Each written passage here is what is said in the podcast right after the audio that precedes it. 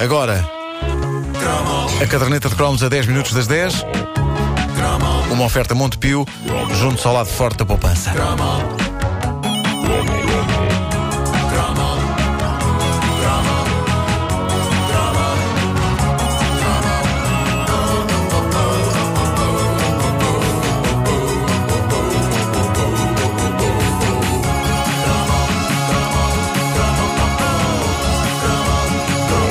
Vocês sabem quem é a Ruby Cruz, uma das nossas ouvintes mais antigas. Sim, Eh, sim, Já esteve sim. aqui no estúdio connosco. Uma das nossas Eh, cromas, sim. é, ela, ela está connosco praticamente desde a primeira edição da Caderneta de Cromos. E há um tema que já por várias vezes ela me sugeriu, mas que vergonhosamente eu ainda não tinha feito. O que é chocante não só porque é uma daquelas coisas óbvias e importantes da era croma, como é um cromo que me diz muito a nível pessoal pela boa ideia que tinha lá dentro e que eu sonhava em, em pôr em prática. Ainda por cima, calhou bem a Ruby lembrar-me deste cromo dias depois de eu ter descoberto este pedaço da minha infância. Eu descobri uma revista do Bolinha e da Luluzinha dos finais dos anos 70. Oh, e este cromo é sobre eles. São personagens que, apesar de serem americanas e de terem sido criadas nos anos 30, para nós serão sempre brasileiras e dos anos 70 e 80. Verdade. É, é um facto, agora que eu penso nisso, que as roupas que eles usavam, se vocês pensarem bem nisso, eram completamente anos 30, desde Pois o chapéu, era, pois era. de marujo, Sim, sim, sim. do bolinha até à boina vermelha que, que a Lulu usava no cabelo penteado em mas tudo o que se passava nas revistas da editora Abril, como não podia deixar de ser, dizia muito sobre o que se passava nos anos 80 na nossa vida e na nossa escola. Antes de avançar pelo universo de Lulu e Bola, logo no início desta revista eu encontrei um anúncio de uma publicação da editora Abril que eu adorava. Epá, fiquei doido com isto. Pintura mágica com água. Lembram-se disso ou sou só eu? Aquilo era lindo. Acho era que és só tu. Eram umas ilustrações que se- passava-se um pincel molhado. Sim, sim, e aquilo aparecia, ok. aparecia o E as cores apareciam, sim, e as sei, apareciam, sei. epá. Não me lembro disso. Típico conceito experimental e maluco de divertimento infantil dos anos 80. Melhor que isto, só destaque e brinque. É aquela Ah, capa com destaque e brinque, coisas. sim, Maravilhoso. As revistas da Luluzinha e do Bolinha eram um bom espelho de todas as inquietações e os dramas da nossa própria infância e juventude, e por isso é que nós tínhamos uma devoção por eles que só encontrava rival na turma da Mónica. Ainda por cima, eu passei a primeira metade dos anos 80 num processo de bolinhização que depois chegou a um extremo que a partir daí só podia eh, reduzir que, que- e isso fez com que eu me revisse facilmente naquele de bucha. A Luluzinha foi criada em 1935 com o nome Little Lulu por uma cartunista americana chamada Marge e não tardou a ter a sua própria série de desenhos animados nos anos 40. Aí, não é este? Isto, isto era muito avançado para a época. Pão! Não, isto é que é.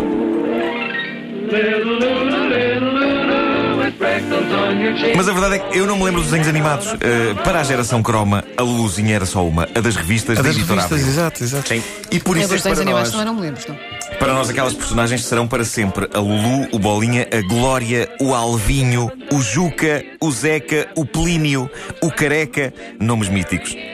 Parece uma, uma equipa de futebol também, Pá, é? sim, realmente. Juca, Zeca, Plínio, Careca. Ah, eu não faço ideia como é que eles se chamam no original, mas não quero saber. Que melhor nome para o amigo Careca de Bolinha que Careca. Pá, maravilhoso. É claro que eu, eu me revia na intensa história de amor não correspondido que existia entre o Bolinha e a Glória. Lembram-se que a Glória era a miúda loura, de cabelos Sim. encaracolados. E nesta revista do Bolinha que eu encontrei, ela é particularmente cruel para com ele numa história chamada A Invasão Marciana, que começa com a Glória a ignorar o Bolinha, que vai atrás dela pela rua fora a dizer Oi Glória, oi Glória, oi Glória, oi Glória, oi Glória. E ela não lhe liga nada. Entra num supermercado, o Bolinha fica tristíssimo cá fora a pensar Puxa, será que a Glória não me ouviu? E quando ela sai do supermercado com as compras, ela torna-se um doce para ele. E percebemos que é porque precisa que ele lhe carregue as compras. E ele carrega. E, e ele carrega. E basicamente toda a história segue essa ideia. Ela só é meiguinha e simpática e atenciosa com ele quando precisa de alguma coisa. O que soa uma ideia estranhamente machista, tendo em conta que esta BD era feita por uma mulher. Coitado do rapaz, a raça da rapariga. Mas a verdade é que eu padecia do mesmo mal. Era, eu era invisível boa parte do tempo. Depois descobri-se que eu sabia fazer caricaturas e desenhos e aí, temporariamente, as miúdas eram simpáticas. E eu lembro-me de pensar, quando elas se cruzavam comigo e me ignoravam, é, ah é, então vais ver o que eu faço quando viesse cá pedir desenhos. E elas vinham pedir desenhos e eram meiguinhas e eu adorava e desenhava e calava. Desenhavas, mas- Banana! Enquanto uma voz Não, dentro não, de não. mim, uma voz dentro de mim dizia: Então o que é que estás a fazer, meu totó? Toma um caldo nessa nuca, toma uma belinha nessa testa. Felizmente, os caldos e as belinhas, quando aplicados pela voz da consciência, não doem. Não dói, exato. Devido ao facto da voz da consciência não ter mãos. Mas se tivesse, macacos me amordam se eu não tinha levado tariões de meia-noite pela minha juventude fora. Tariões da meia-noite e, no fundo, pancada de criar bicho. de que falámos aqui eh, há dias. Para compor o ramalhete de proximidade entre os destinos de Bolinha e de Marco, não podia faltar uma saudável dose de bullying. Se vocês bem se lembram, o desgraçado do Bolinha era alegremente agredido por essa corja que dava pelo nome de A Turma da Zona Norte. Lembram-se disso, eram os vilões. E no meu caso não havia uma, uma zona específica geográfica, não havia nenhum ponto cardeal de onde vinha o bullying. Eu levava um bocadinho do norte, do sul, deste e oeste. Não era esquisito. Era de todo o lado. Eu admirava ainda o alter ego do detetive uh, barra espião que o Bolinha assumia, que era o Aranha, que investigava casos como o das, o das palhas da vassoura desaparecidas, que depois, confirmando as suspeitas de Bolinha, vem a descobrir-se que foi o pai de Luluzinha na tentativa de fazer um bolo decente para a esposa, que vinha de viagem. Então ele usou as palhas da vassoura para testar a consistência dos bolos e perceber se estavam bons. Eu posso estar enganado, mas tinha ideia que era para isso que serviam os palitos. Pois, exato palhas da vassoura. Deixa-me aqui arrancar uma palha à vassoura para espetar no bolo. Pode ser esta, que, que tem menos cotão agarrado. Sim, sim. Bem incrível. Nesta revista específica que eu encontrei, o Bolinha tinha um disfarce fenomenal para fazer de aranha, que só ele é que percebia o que era. Tinha um vaso de flores na cabeça e uma fotografia de um calendário ao pescoço. E quando a Luluzinha lhe pergunta de que é que você está disfarçado, ele responde de televisão com um vaso de flores em cima. Eia. Pá, brilhante brilhante. Mas é claro que uma das coisas fenomenais do Bolinha, e aquela ideia inspiradora de que vos falava no início deste cromo, era o clube do Bolinha.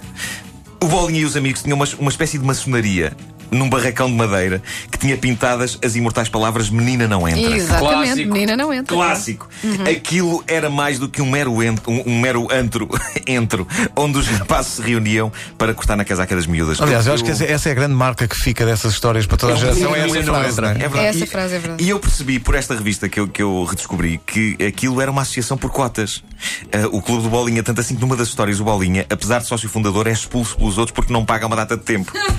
Pá, incrível. Também isso era um espelho da vida adolescente. Espírito empreendedor, zero tostões no bolso. Se forem, se forem a ver bem, o sentido da vida estava no Bolinha. Não é por acaso que de todas as revistas que eu podia levar para me acompanharem em mais uma jornada na casa de banho, as da Luluzinha e do Bolinha eram as minhas preferidas, chegando mesmo a ficar à frente dos Patinhas e da Mónica. Porque eu, eu sempre acreditei que as coisas que realmente nos ficam para a vida são aquelas que nós lemos no WC.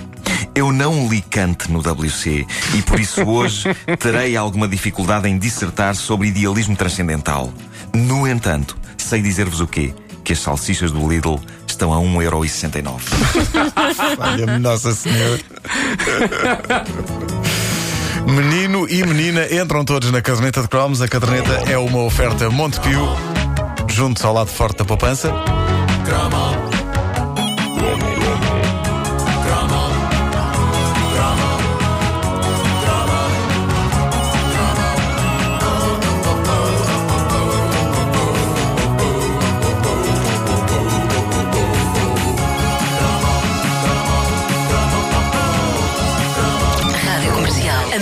Música de 2000 em diante.